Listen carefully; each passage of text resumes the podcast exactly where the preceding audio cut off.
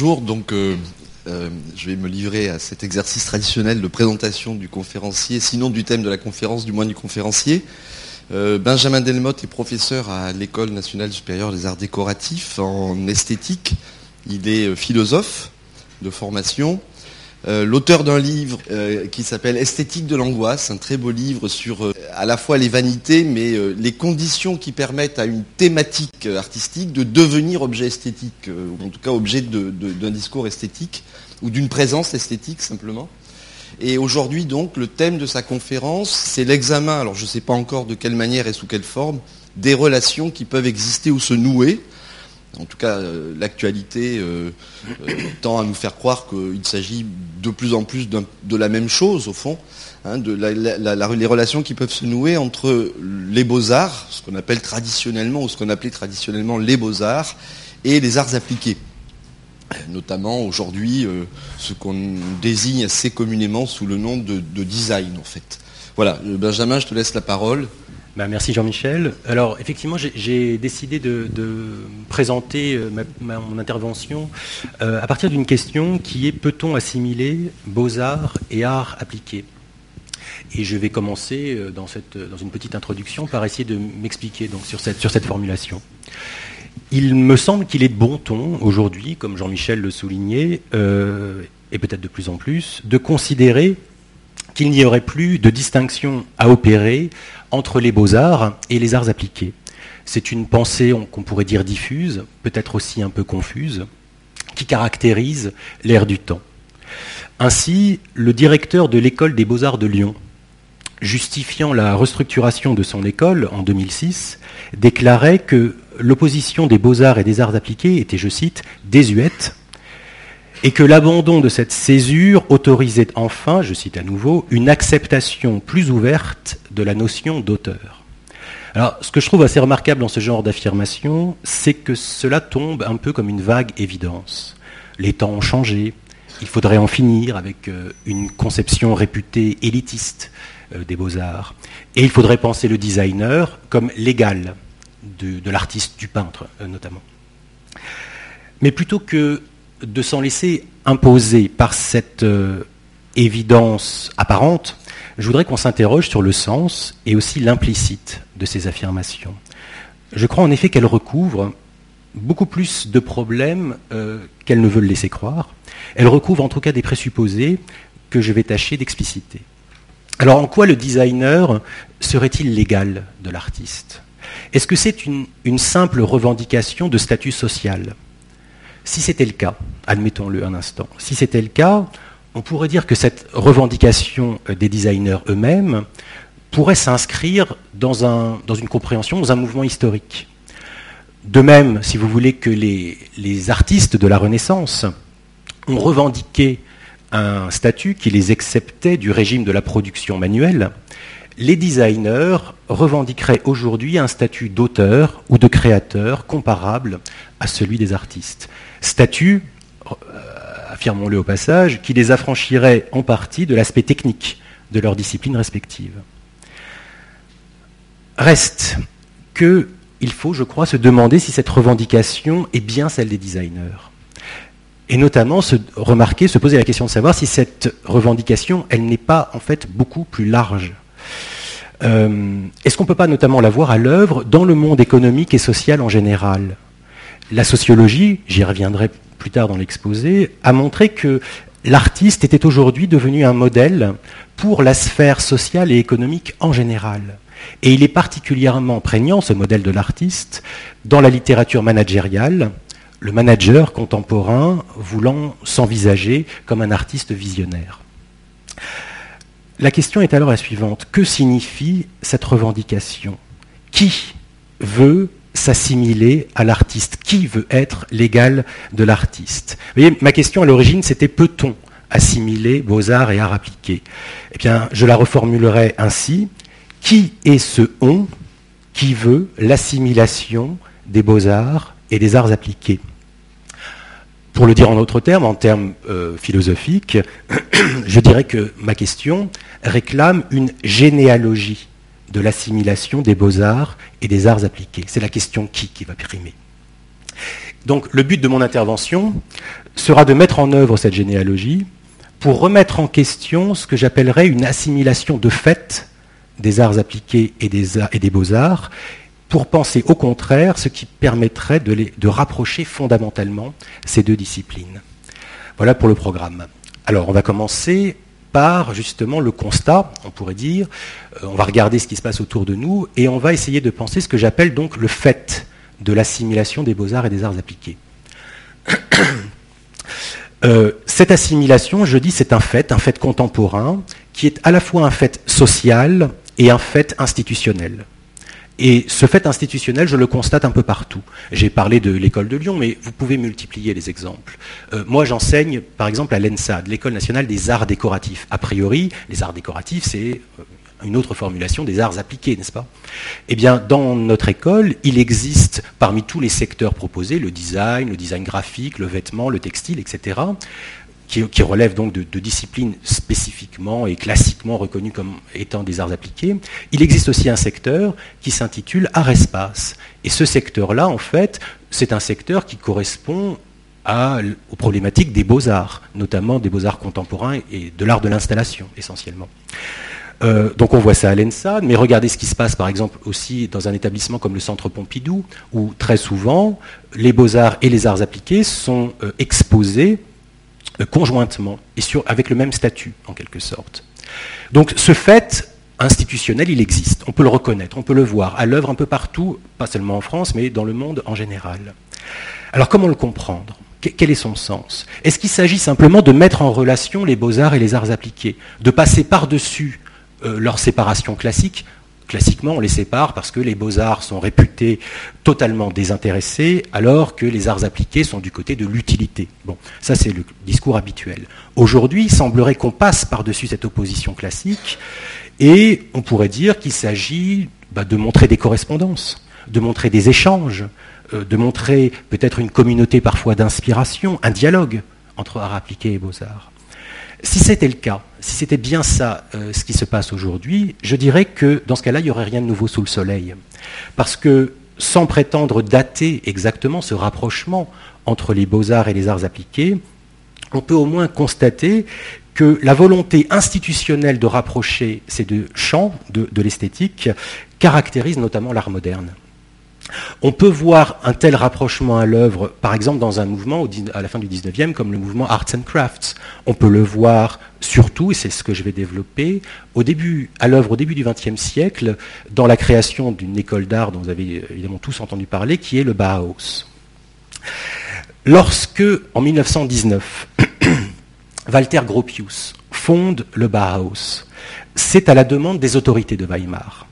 Et le but était alors de réunir dans une même institution l'école des beaux-arts et l'école des arts appliqués, dont Gropius se voyait offrir la double direction.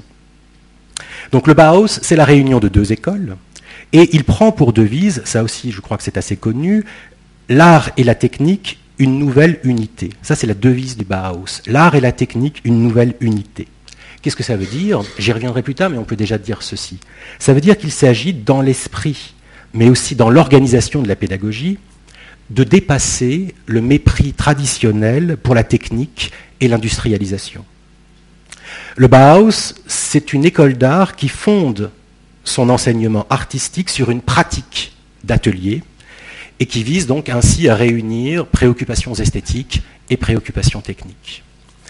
Enfin, J'ajouterais, pour trouver d'autres euh, éléments un peu, forts comme ça, j'ajouterais un symbole.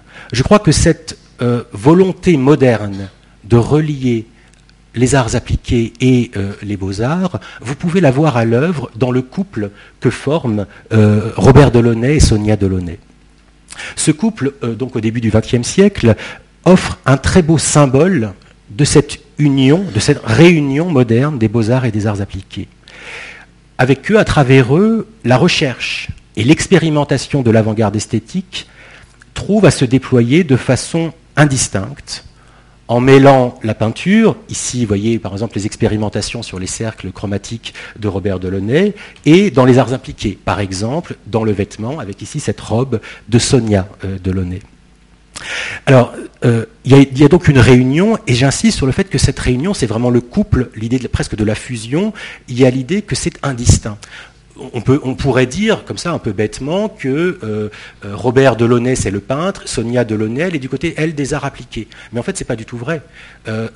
L'un et l'autre sont peintres, et l'un et l'autre s'inspirent mutuellement. Ces, recherches de Robert Delaunay sur la couleur, et notamment l'opposition euh, euh, des couleurs pour faire jaillir davantage d'intensité lumineuse, elles sont inspirées par Sonia Delaunay. Donc on ne peut pas dire que les arts appliqués appliquent les recherches des beaux-arts. Ce n'est pas du tout le cas. Il, apparaît au, contraire que arts appliqués et beaux-arts s'interpénètrent totalement. Donc on a là dans le couple un très beau symbole de cette volonté de réunion. Alors il y a donc une, arrêtons-nous là, ça suffit pour ce que j'ai à dire, il y a une tendance dans la modernité à vouloir réunir beaux-arts et arts appliqués. Ma question, c'est celle de savoir si le fait contemporain de l'assimilation des beaux-arts et des arts appliqués, on peut la penser dans ce même cadre moderne. Est-ce qu'on en est toujours là? Est-ce qu'on est toujours dans le même euh, état d'esprit en quelque sorte que ce, qui se joue au début du XXe siècle? Eh bien je crois qu'à cette réponse, il faut apporter à cette question, pardon, il faut apporter une réponse négative. Le fait contemporain que je voudrais ici décrire, il ne relève pas de l'esthétique moderne, mais plutôt d'une tendance qu'on peut dire post-moderne et qui se rattache à la globalisation néolibérale. Alors maintenant, il va falloir essayer de comprendre cette distinction du moderne et du post-moderne. Pour, euh, pour entrer dans cette, dans cette distinction-là, je vous propose de partir d'exemples. Je vais partir euh, d'une opposition entre la chaise euh, rouge et bleue de Rietveld en 1922 et puis la bibliothèque Carlton de Zotsas en 1981. Commençons par le premier exemple. Gerrit Rietveld, donc, la chaise rouge et bleue. Cette chaise, elle est euh, dessinée en gros dans sa structure à la fin des années 10 et la couleur apparaît au début des années 20 après que Rietveld a été influencé par Mondrian. Qu'est-ce que c'est que cette chaise? C'est une expérimentation qui s'inscrit délibérément dans l'esprit du mouvement de style, un mouvement animé par Van Desbourg et Mondrian. Le but de Rietveld, ici, avec cette chaise, c'est donc d'exprimer les idées de ce qu'on appelle le néoplasticisme, et les, les, idées de la peinture de Mondrian, disons ça comme ça, dans le domaine des arts appliqués. Cette esthétique se fonde en fait essentiellement sur la ligne droite, en volume, ça va donner cet assemblage de formes rectangulaires, et sur l'utilisation des seules couleurs primaires associées au noir et au blanc. Ce que je veux retenir en fait de cette euh, expérimentation, c'est ceci. Le, le, mouvement de style, il ne se contente pas de jouer avec des formes et des couleurs qui auraient été choisies arbitrairement, parce qu'on les a jugées jolies ou harmonieuses ou je ne sais quoi. Ces formes et ces couleurs, elles sont en quelque sorte, je dirais, l'aboutissement d'une quête métaphysique, à travers ce que j'appellerais une épure essentialiste. Je m'explique. À travers ce genre d'objet, il s'agit d'accéder à quelque chose comme une structure essentielle de la vie elle-même. Cette quête, alors elle pose problème, c'est évident, parce que ces principes ne sont pas toujours très clairs et certains même au sein du groupe. Euh, euh, notamment parce que le concept de vie reste nécessairement flou. Mais ce qui fait se rejoindre tous ces artistes, euh, c'est cette, cette prétention, et même on pourrait dire cette double prétention à l'universalité. Il s'agit à la fois d'accéder à l'organisation principielle de la vie et de faire un monde, de concourir par la réunion de tous les arts à l'expression d'un monde harmonique je reformule, il s'agit à la fois de créer un monde et de rejoindre le monde de la vie, d'exprimer son essence profonde. Alors cette double prétention, elle ne va pas sans problème, sans difficulté. Et peut-être même y a-t-il une contradiction interne dans cette, double exigence. Mais peu importe. Ce qui est absolument fondamental, c'est de bien prendre en compte cette exigence et de comprendre la chaise de Rietveld comme une expérimentation en vue d'un monde. L'objet n'a de sens qu'en vue d'un monde. La peinture, le design, l'architecture, tout cela doit conjointement produire un monde qui n'a d'autre sens que d'exprimer la vie elle-même. Voilà pour l'esthétique moderne, très sommairement résumée. Regardons maintenant ce qu'il en est avec cette bibliothèque Carlton d'Ettore Zotsas. Contre l'esthétique moderne, on est dans les années 80 maintenant. Euh, qui est jugée, l'esthétique moderne est parfois jugée froide, bien pensante. Certains architectes et designers, comme Zotsas, veulent créer des objets volontairement hybrides et ludiques. Ainsi de cette euh, bibliothèque, qui à la fois joue la référence moderne, notamment à Rietveld. Vous voyez, on retrouve la ligne droite, on retrouve l'assemblage euh, de couleurs, de rectangles de couleurs différentes. Euh, simplement, cette référence moderne, elle est absolument torpillée de l'intérieur. On sort ici des couleurs primaires associées au noir, on élargit la gamme des couleurs, elles sont parfois vives, parfois criardes dans leur association. On ne se soucie absolument plus de légitimer, autrement que par la fantaisie, euh, euh, le choix de ces couleurs et de ces formes. On torpille la rectitude euh, moderne en sortant de l'orthogonalité, en jouant sur des obliques, vous voyez, qui sont assez surprenantes pour une bibliothèque, et puis on donne une forme de totem à l'ensemble, de façon simplement ludique essentiellement, ce que je veux qu'on retienne, c'est qu'au-delà de ces variations formelles, ce qui est essentiel, c'est la disparition de la prétention métaphysique et universaliste. Il ne s'agit pas d'accéder à l'essence du monde, il ne s'agit pas de faire monde. Il ne s'agit plus que de produire un objet plaisant dans un monde qui est donné et non questionné. Il ne s'agit plus que de contenter l'individu, de le séduire, en tant qu'il appartient à ce monde tel qu'il est donné de fait. Cet abandon de la dimension métaphysique et universaliste, euh, à l'époque postmoderne, elle correspond sans doute à ce qu'un penseur, un philosophe, Jean-François Lyotard, a appelé l'abandon des grands récits, et en quoi il voit d'ailleurs un des traits marquants du postmodernisme. Le postmoderne, c'est l'abandon des grands récits, qu'ils soient mythiques, politiques, philosophiques, esthétiques. Et cet abandon, dans le cas qui nous occupe, transforme, je crois, le sens de l'union des arts appliqués et des beaux-arts. Chez les modernes, il y avait un grand récit. Grand récit qu'on peut au moins sommairement euh, décrire comme progressiste, sinon révolutionnaire.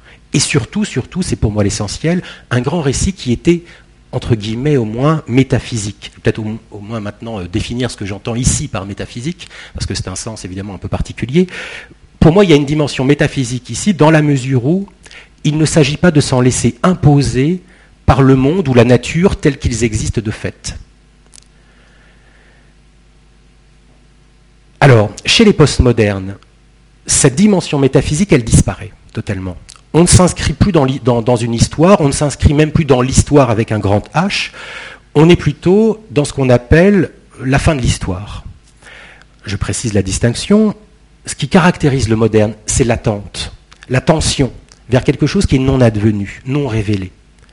Alors que le post-moderne, il a le sentiment, lui, de venir après coup.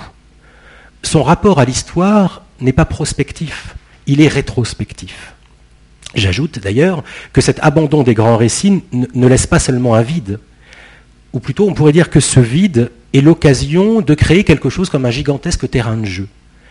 L'histoire, ce n'est plus ce que je fais, c'est ce avec quoi je fais. C'est ce avec quoi je peux dorénavant jouer.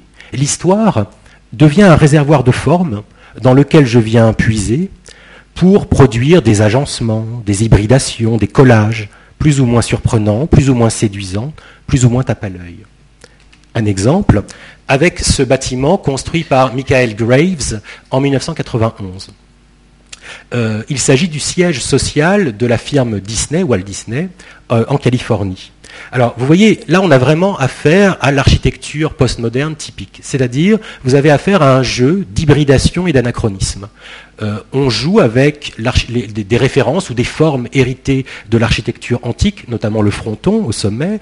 on joue avec des formes classiques, les cariatides en l'occurrence. Simplement, là encore, on les torpille complètement. Ici, ce sont euh, les sept nains qui servent de cariatides et qui soutiennent le fronton. Donc on a vraiment affaire ici à cette architecture ludique, hybride, euh, qui s'amuse et qui, fait de ce siège social une sorte de petit Versailles grotesque, en quelque sorte. Bon, qu'est-ce que ça veut dire? Qu'est-ce que je retiens de ce type d'expérimentation? Euh, L'idée qu'il faut distinguer entre la réunion, ou le couplage, comme je disais tout à l'heure, la réunion moderne des beaux-arts et des arts appliqués d'un côté, et l'assimilation postmoderne de l'autre côté. Ces deux conceptions, en fait, ne coïncident pas. Pourquoi La réunion, qu'est-ce qu'on fait quand on réunit des choses La réunion, c'est une forme d'association de deux principes différents.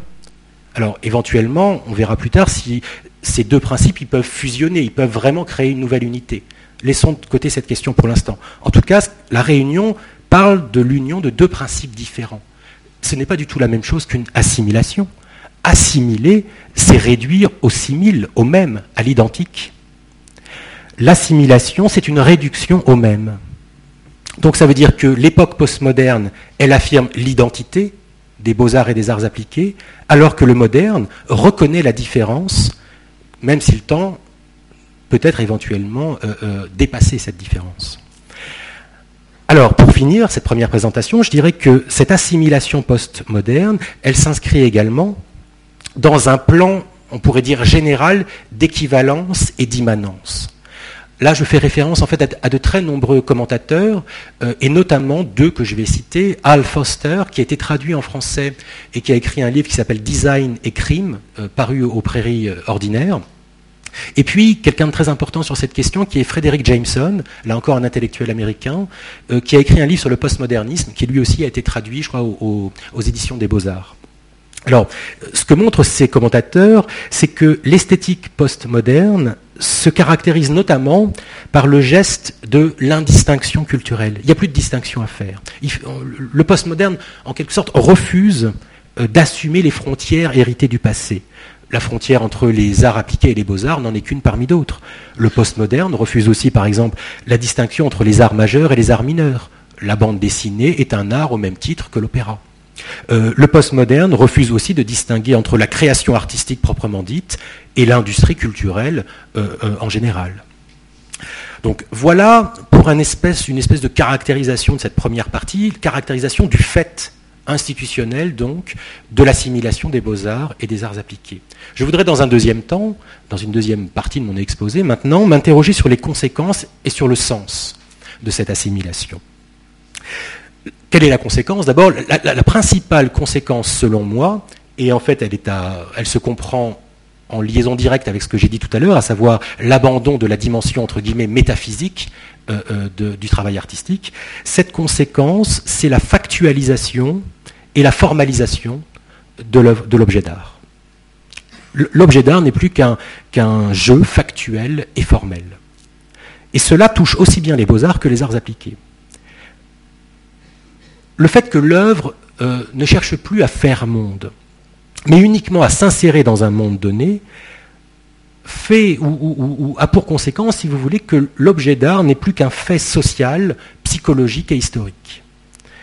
Fait psychologique, d'abord parce qu'on pourrait dire que l'œuvre n'est plus que le reflet de la conscience de son auteur, l'intention de son auteur. on dit parfois le message de l'artiste ou de l'auteur. On dit parfois même le caprice Certains disent, voilà, j'ai voulu faire ça, c'est comme ça, ça m'a plu à ce moment-là. On peut dire aussi que ce n'est plus qu'un fait historique, mais l'histoire, simplement ici, n'a plus du tout le sens d'un grand récit méta-individuel et peut-être même méta-civilisationnel. Histoire ici, fait historique ici, qu'est-ce que ça veut dire? Ça veut dire que l'œuvre n'est plus que le reflet d'un instant du monde factuel. Par exemple, on dira que telle œuvre est le reflet de la crise économique, telle autre est le reflet de telle guerre ou de tel conflit ou de tel scandale. Et elle n'est que ça. Enfin, l'œuvre se réduit à n'être plus qu'un fait social. Alors, c'est-à-dire un reflet du monde social et de ses distinctions. C'est cette dernière caractéristique que je voudrais ici développer. Elle me paraît essentielle, en fait. Euh, comment comprendre en effet cette factualisation de l'œuvre d'art? Je dirais que l'assimilation des beaux-arts et des arts appliqués produit un devenir ornemental de tous les arts. J'entends par là que cette assimilation rabat l'art en général du côté de l'ornement, en tout cas du, côté d'une certaine définition de l'ornement comme marqueur social. Alors il me faut évidemment, si je dis ça maintenant, poser la question de savoir ce que c'est qu'un ornement et pourquoi la définir comme marqueur social. Là, je me base sur euh, un auteur très intéressant, j'ai trouvé, qui s'appelle Michel Constantini, qui a écrit un livre qui s'appelle tout simplement L'ornement. Euh, il est intéressant de revenir à l'étymologie de l'ornement. C'est ce que montre Constantini. En latin, ornamentum vient de ornare, équiper, outiller, embellir, orner. Simplement, on rapproche aussi ornamentum de ordinare. Ordinare, c'est ordonner, mettre en ordre. Ce qu'ajoute Constantini, c'est qu'on trouve la même ambiguïté, la même ambivalence dans l'étymologie grecque. En grec, cosmos, on le sait en général, ça signifie le monde ou l'ordre. Mais ça peut aussi signifier l'ornement. C'est ce qu'affirme, c'est ce que montre Constantini. Il montre que notamment ça signifie ornement dans le cas des ornements vestimentaires. Euh, et pourquoi, ce sens-là? Qu'est-ce que ça veut dire? Pourquoi cosmos pourrait être rapproché du vêtement? Qu'est-ce que ça veut dire? L'ornement vestimentaire est un ajout culturel qu'on met sur soi, qui fait rentrer le naturel, l'homme, dans sa nudité, l'homme ou la femme dans, sa nudité, dans un ordre. Ce qui est naturel est parfois chaotique et parfois même chaos inconvenant. Le vêtement est alors, compris comme cosmos, c'est-à-dire ce qui produit un monde, un monde, un ordre de la convenance.